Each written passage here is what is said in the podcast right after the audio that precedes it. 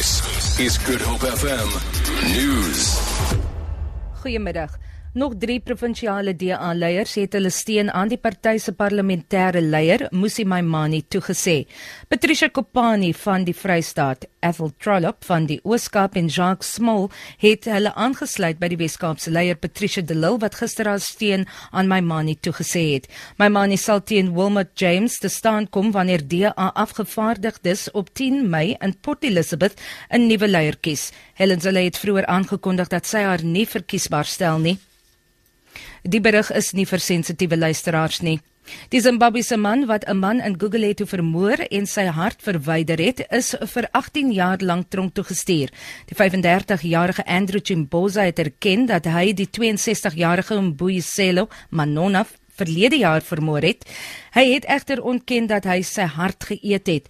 Die hof wat op 'n psigiatriese evaluasie gewag het, het gister gehoor dat dit onmoontlik is om te sê of Chimboza 'n gevaar vir die samelewing is. Hy het ook nie 'n geskiedenis van 'n moeilike of aggressiewe jeug nie.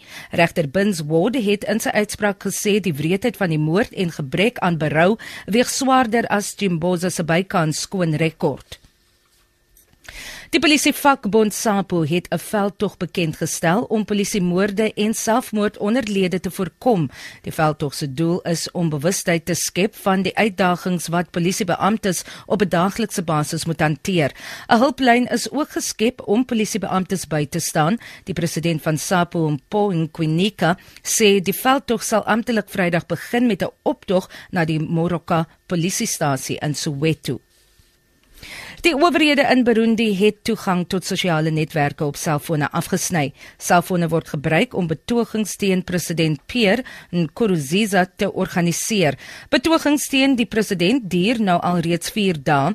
Hulle is ontevrede oor Nkurunziza vir 'n derde termyn president wil wees. Die meeste voorstede word ook deur die polisie en die weermag afgesper. Die betogers wat ongewapen is, sit hulle egter te en probeer om die middestad van Burundi van Bujumbura te bereik. Vir Good Hope FM nuus, ek swan Jacqueline Collison. Good Hope FM